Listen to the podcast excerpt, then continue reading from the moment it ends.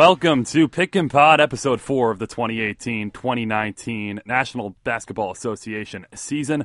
Emmanuel Barbari, Jackson Heil, Brendan O'Connell. Exciting show planned. We have a lot going on in terms of a national landscape in the NBA right now, whether it be Ty Lue's departure from Cleveland, Klay Thompson and the Warriors' continued dominance, or going all the way down to more local stuff like the Knicks and the Nets and the recent meeting between those two. Two meetings already early in this season. So, guys, just some early takeaways from this past week.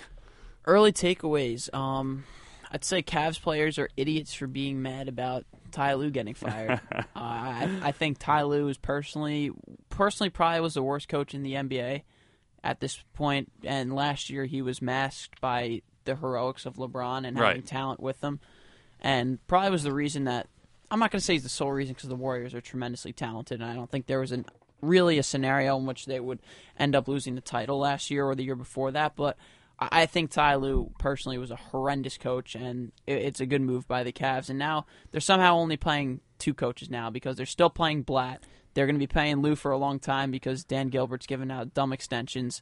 But this is a step They're in still the right playing, direction paying for the uh, Cavs. Mike Brown too. I think they just Yeah. finished paying him. Oh, really? So That's that- it, it outrageous. was like they just finished paying off Mike Brown, which is like pretty funny. But regardless, yes, I, I- I think this is the right step in the direction for the Cavs. I mean, they were 0 6 to start the year. They don't have a lot of talent on that roster. This needs to be a start of. I'm not going to say a long rebuild, but something's got to change in Cleveland, and this was the first step in the right direction. Yeah, I mean, my main takeaway is just the ineptitude of the Cavaliers. I mean, Jackson, you touched on it, and I agree that Ty Lue is not a good coach at all. But if you're going to move in this direction, why is the timing now? It, it really makes no sense. I would have done it before the year if they were Yeah, thinking I that far ahead. Also, you know, they they do not have a roster that's going to be conducive to winning ball games. So to blame it on Ty Lue, I don't really agree. Another takeaway of mine is obviously Klay Thompson went off in that game, 14 three pointers. That's a record. 52 points in uh, 27 minutes, I believe. But Steve Kerr is no fun. I I am so sick of the Warriors putting up 60 and three quarters and then taking out the players. I want to see somebody really go after Kobe's 81, Wilt's 100. I want to see them go all out doing it because they keep setting records in the middle of the third quarter and then not playing for the last 20 minutes of the game. I am so sick of it. It's almost common basketball courtesy, but the Warriors have the potential to shatter some records. They when you think of single game marks, whether it be individual, whether it be team, I could foresee a scenario if they just didn't take the foot off the gas pedal against a team like Chicago. let's last- say Chicago. last night. Well, Chicago last night. Could they go for 200 points in a regulation game? I mean, you put up 92 points in the first half. It's a very good chance it could happen. You're within I mean, spitting distance I mean, there. the fact, the first off, the fact that a team can allow 92 points in a half is a disgrace in Woof. itself. Like, like that's a disgrace. What do you itself. expect I them to do, though? Yeah, I mean, Play some defense. they're a terrible basketball team. They are. I, I, I'm not taking away anything from that, but I, I do, Brent. I do agree what you're saying. Steve Kerr should force the Bulls to try to stop them at some point. I mean, the the fact that you're up by 42, if you're at down by 42 at the first half, you don't deserve to have a team take your foot off the gas pedal against you. And I'm, I'm- I'm sorry. It's I'm the NBA. kidding about Steve Kerr being no fun. I was exaggerating Yeah. to, to prove a point. But I mean, you know, you can rest the guys later. You can give Klay three straight games off. You have enough talent to win a game, you know, by 20 anyway if you don't play Klay or if you don't play one, one of the, your other stars because you're so deep. Uh, but, E-Man, I think you have you make a great point that, like, they really got a shot to either, whether it's individually or as a team, shatter the record books. The Bulls just caught them on a bad night. Uh, they the Bulls didn't help themselves by allowing 92 points and a half, but the fact that Klay Thompson was in the middle of a historic performance, I think, contributed to that. And if you're a, a horrific team and you catch Klay Thompson, one of the best shooters of all time, on one of his best nights of his career, I think you're in for a rough one. Transitioning to the team because we wanted to get to this, the team the Warriors played in the finals last year, and and Ty Lue is gone after six games of a season. After taking a team to the NBA Finals the year prior, I think demonstrates, and I don't get how anyone could really debate this.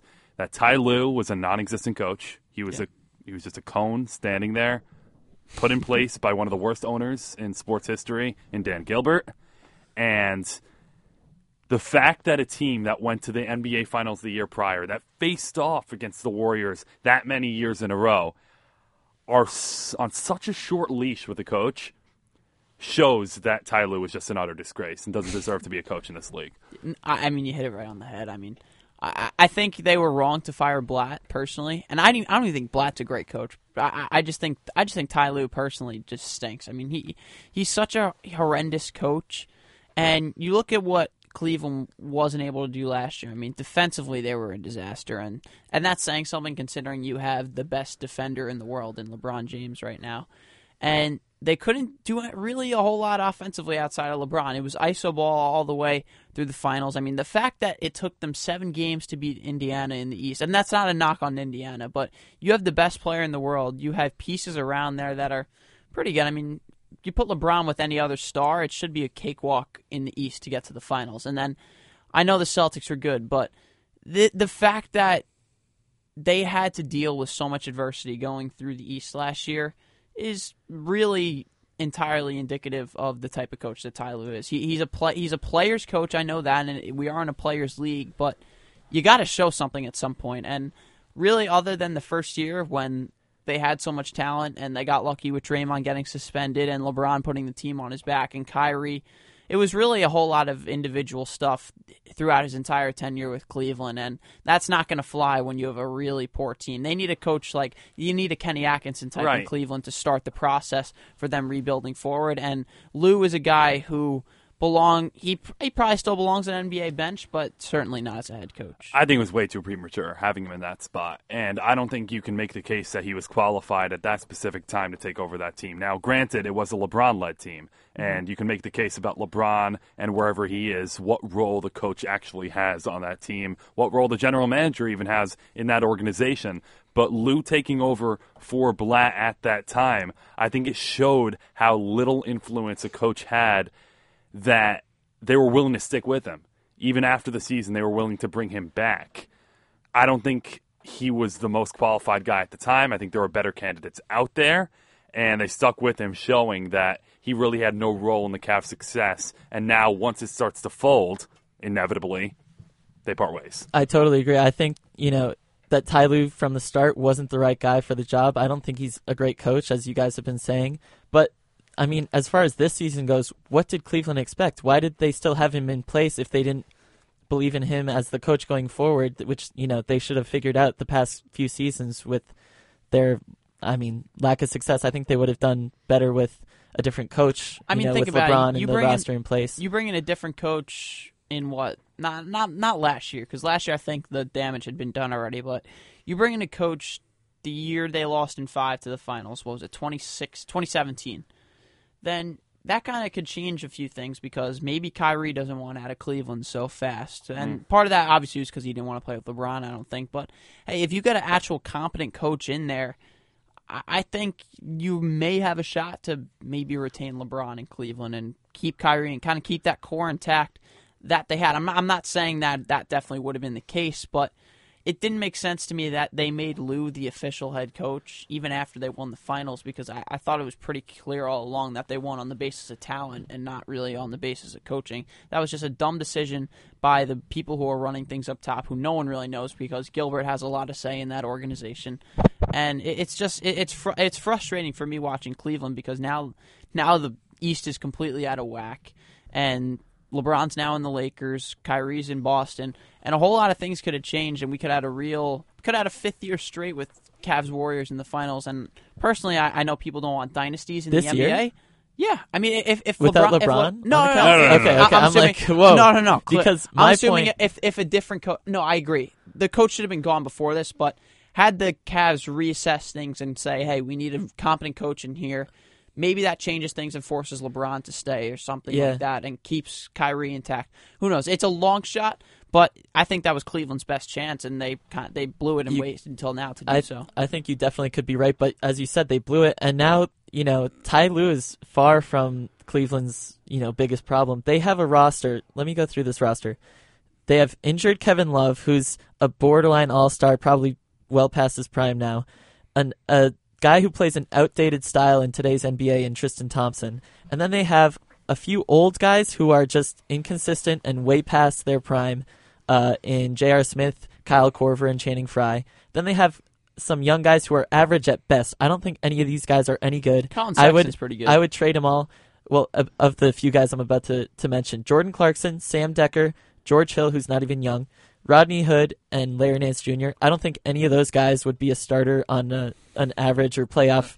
It's a lot of it's a lot of carryover from that LeBron team last year that they had to reassemble midseason. and it was uh, damage control trying to make up for that Kyrie trade that they made Right. with Boston when they realized that those pieces like Wade and Tom, Isaiah, and and those guys weren't working out. They made some desperate trade deadline moves, and now they're stuck with some really average NBA players.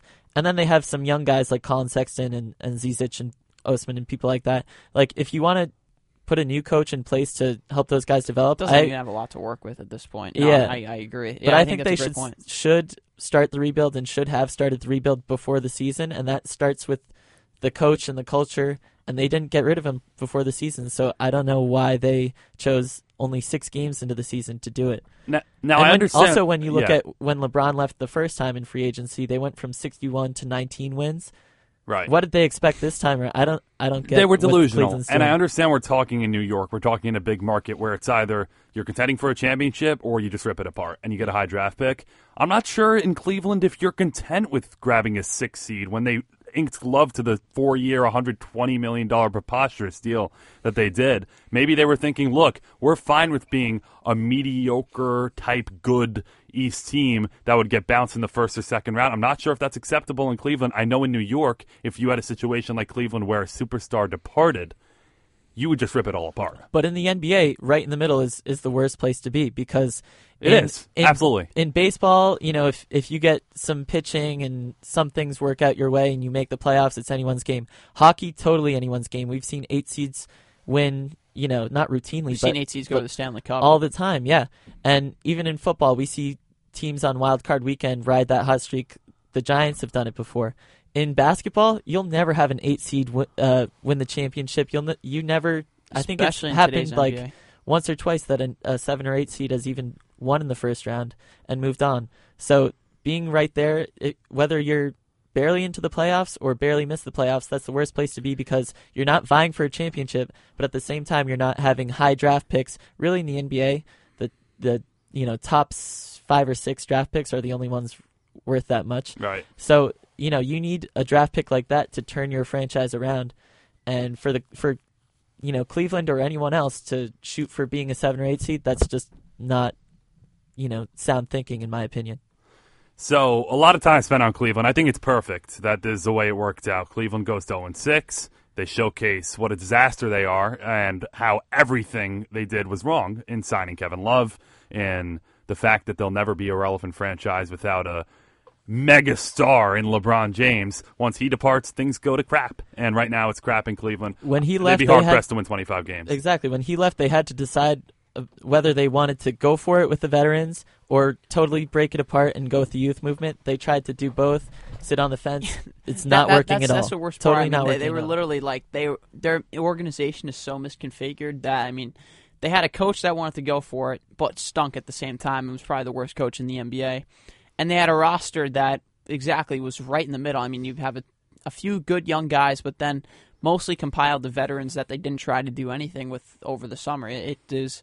I, I agree that that's a state that is an organization that's in a state of absolute catastrophe right now, and I don't see a scenario in which they are competitive for a few years, like you said, unless they get a megastar, unless R.J. Barrett turns out to be a stud of something like that. It's going to take this, these guys a while to really get back to the top of the East.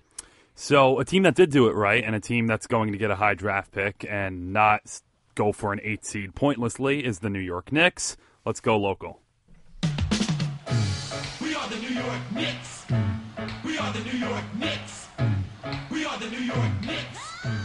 We are the Knicks and Nets are going to be in a nice battle here to see who can have a better record in the Eastern Conference this year. Both two and five teams right now. Uh, Knicks fresh off that 115-96 win over the Nets at home last night, and I'm liking my early impressions of Dave Fizdale. I, I understand the Knicks have had some tough losses, but I just don't think the talent is there to make any sort of noise and compete with the caliber of teams they were playing throughout that first week. They showed something hanging around in some of those games, and I think that speaks volumes to the culture that Fizdale has instilled in his group.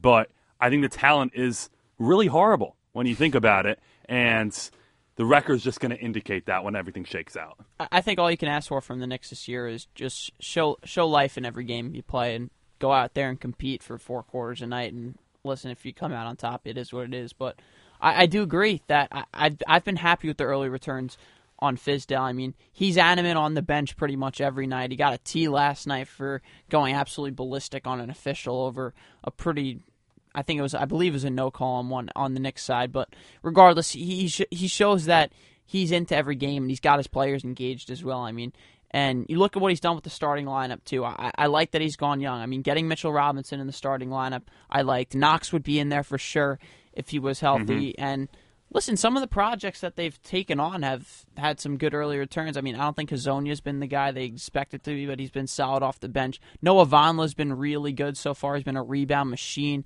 and he's an athletic freak as well. Frank Ntilikina is off to a good start, particularly in those last three games. Listen, like you said, the talent isn't there where they're going to win a ton of games, but they have competed in pretty much every game, including the Golden State game, where, I mean, I know they got outscored by 30 in the fourth quarter, but the fact to show that they were competing with Golden State for three quarters is is a, is a really good in, indication of where this organization is at in terms of the mindset going forward. Is that they're going to compete in every game. They're going to give you a tough 48 minutes, and I think that's all you can ask for at the Knicks is go out there, compete, and then hopefully get a high draft pick this summer and try to get some free agents, whether it's KD or Kyrie. Hope that ends up, and I think that's it's off to a good start. and develop the young players. I mean, they at least have a vision for their future. They're you know taking their time to develop these younger guys. In the meantime, they'll play some uh, you know guys who are in the middle of their careers who don't necessarily have that much promise, but you know they're they're trying to help those young guys along, um, and also taking on projects for guys who at one point had great potential and they came into the league with a lot of hype around them, but uh, you know they're trying to right the ship on those guys. Like you mentioned, Noah Vonleh, uh, you know maybe comes out of the woodwork has a has a great season and they can have him as a building block moving forward. Unfortunately, they're hampered by injuries.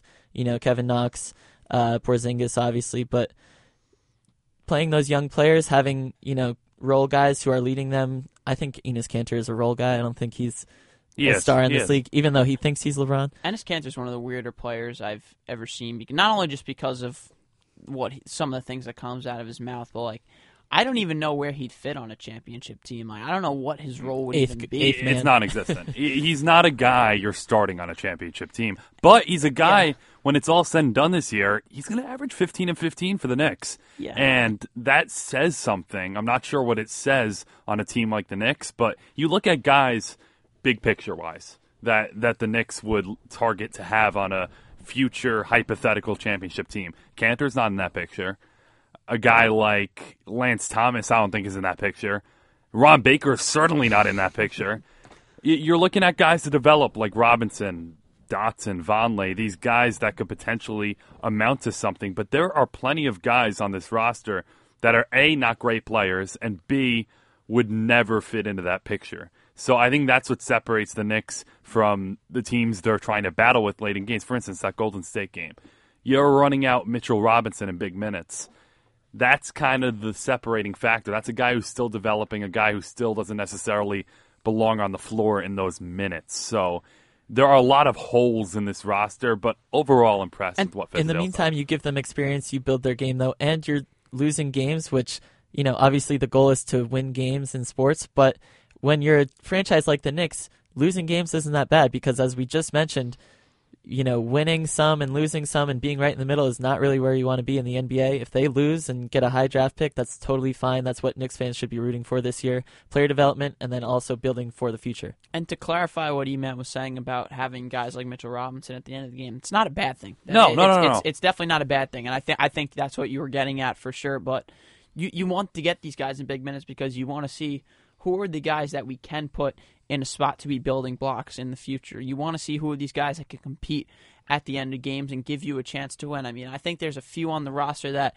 you can say are probably going to be that in the future. Tim Hardaway, if he ends up staying when they go try to get a superstar, I'm not sure if he's going to be a piece that ends up staying here because of his contract, but I think he's clearly a guy that can play late in games. Kevin Knox at some point is going to be that. Obviously, yeah, Porzingis, he's hurt, but there are a few guys there that, like, I mean, I'm not sure if Mitchell Robinson's a guy that. I'm not sure if he's going to be a starter in this league, but I think he's certainly a role player at this point. And again, he's got a lot of time to see what exactly he's going to be. I think Frank Ntilikina has already proven that he's a guy who can play at the end of games. He can be a lockdown defender, and if he becomes an elite shooter, I mean, one of the bigger surprises for me this year has been Damyean Dotson. I mean, watching him play, I mean, he's averaging 14 a game right now. He's been a great shooter. His defense is solid, and he can grab rebounds. So there, there, like I said, there have been some early signs of good returns from the Knicks. There's still a lot of time left in the season, obviously, to see where the Knicks are going to end up, and particularly who are some of the guys that can be parts of the future.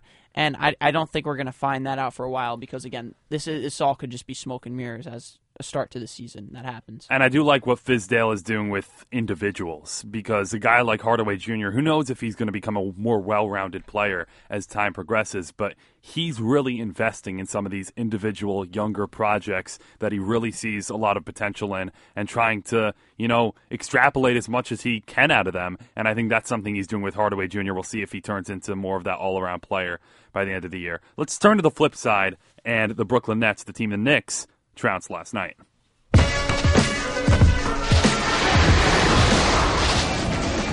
So the Nets come up on the wrong end after legging out that two point win at Barclays just not too long ago. They go to the Garden, and I believe it was their fourth game in six days, and they really came out flat and didn't showcase what they're all about.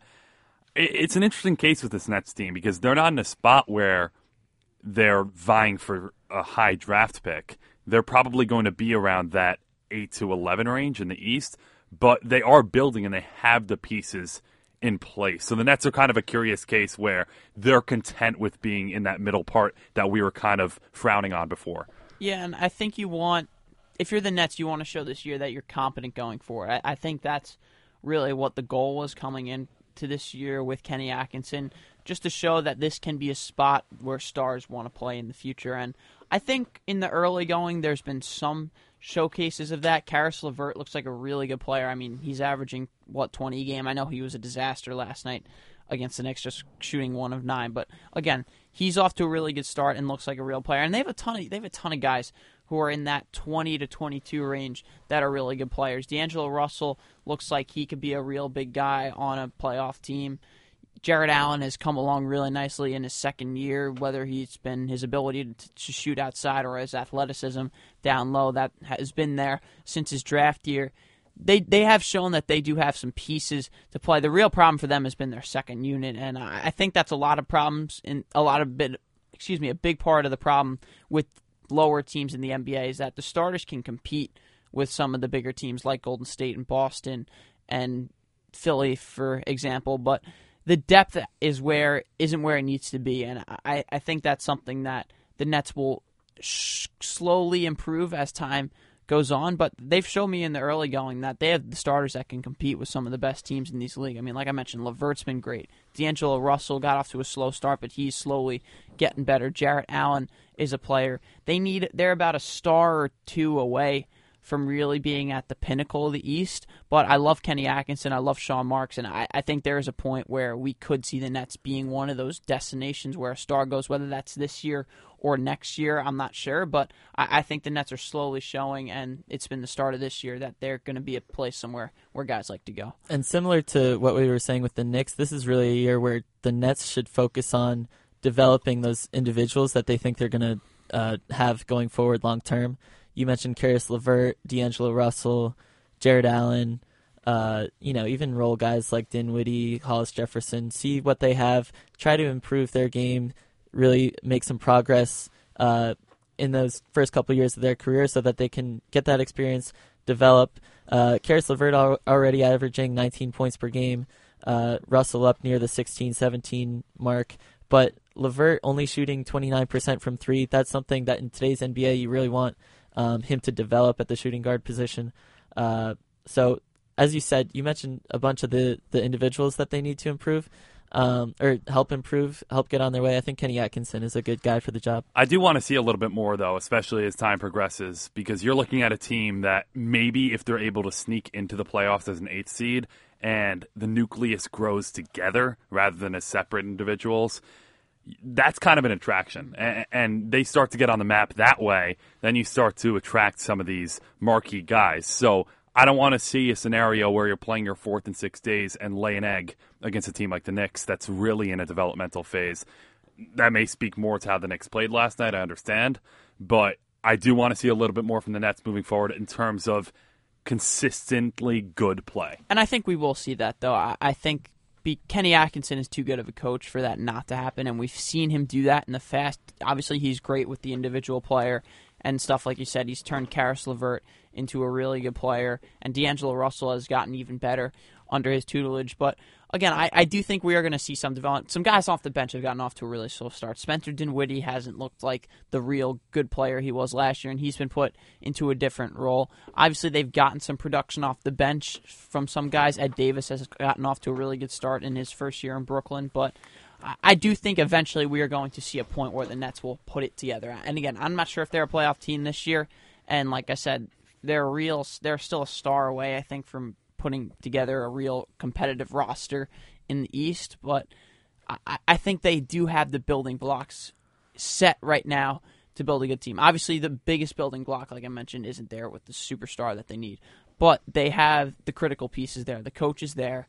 The GM is there for sure, and they have some guys who can be starters on a playoff team, like Russell and even Levert. I think is one of those guys at this guy at this point, plus Jarrett Allen. So I, I, am not too worried about the Nets. I know they're off to a slow start. I believe they're two and five now to start the year, mm-hmm. but I, I think as time progresses, the Nets are the Nets are going to show who exactly they are, and I, I think with that is going to come some depth, which hasn't been there early on. And one of the things about a game like last night, I saw Atkinson and Caris LeVert both talk about it, is that guys like Caris LeVert are still getting used to their roles Mhm. and, and progressing as players. It he talked time. he talked about how you know defense is keying in on him and him being the focal point of an offense. He's got to you know get used to that uh, and, and really get experience in that role so that he can take it on uh, you know more full time going forward. So they're still working out kinks earlier in the season, and and really as the season goes, as a Nets fan, you should be looking for guys like that to progress to the point where they're used to being one of the leaders of the team, one of the leaders of an offense, and handling the pressure that defenses are going to come at them with, so that the fourth game in in six nights they don't get blown out by 20 points. All right, well, good stuff, guys. Uh, good discussion locally with the Knicks and Nets, and of course with Ty Lue and the catastrophic occurrence, I guess you could call it, that's happened with the Cleveland Cavaliers over the past week, along with the Warriors' dominance. It's been another good episode of Pick and Pod. Uh, be sure to stay tuned every week, same time, Pick and Pod, discussing everything that's going on in the NBA. Great stuff from Pete Hudak back there. For Jackson Heil, Brendan O'Connell, Emmanuel Barbari, this has been Pick and Pod.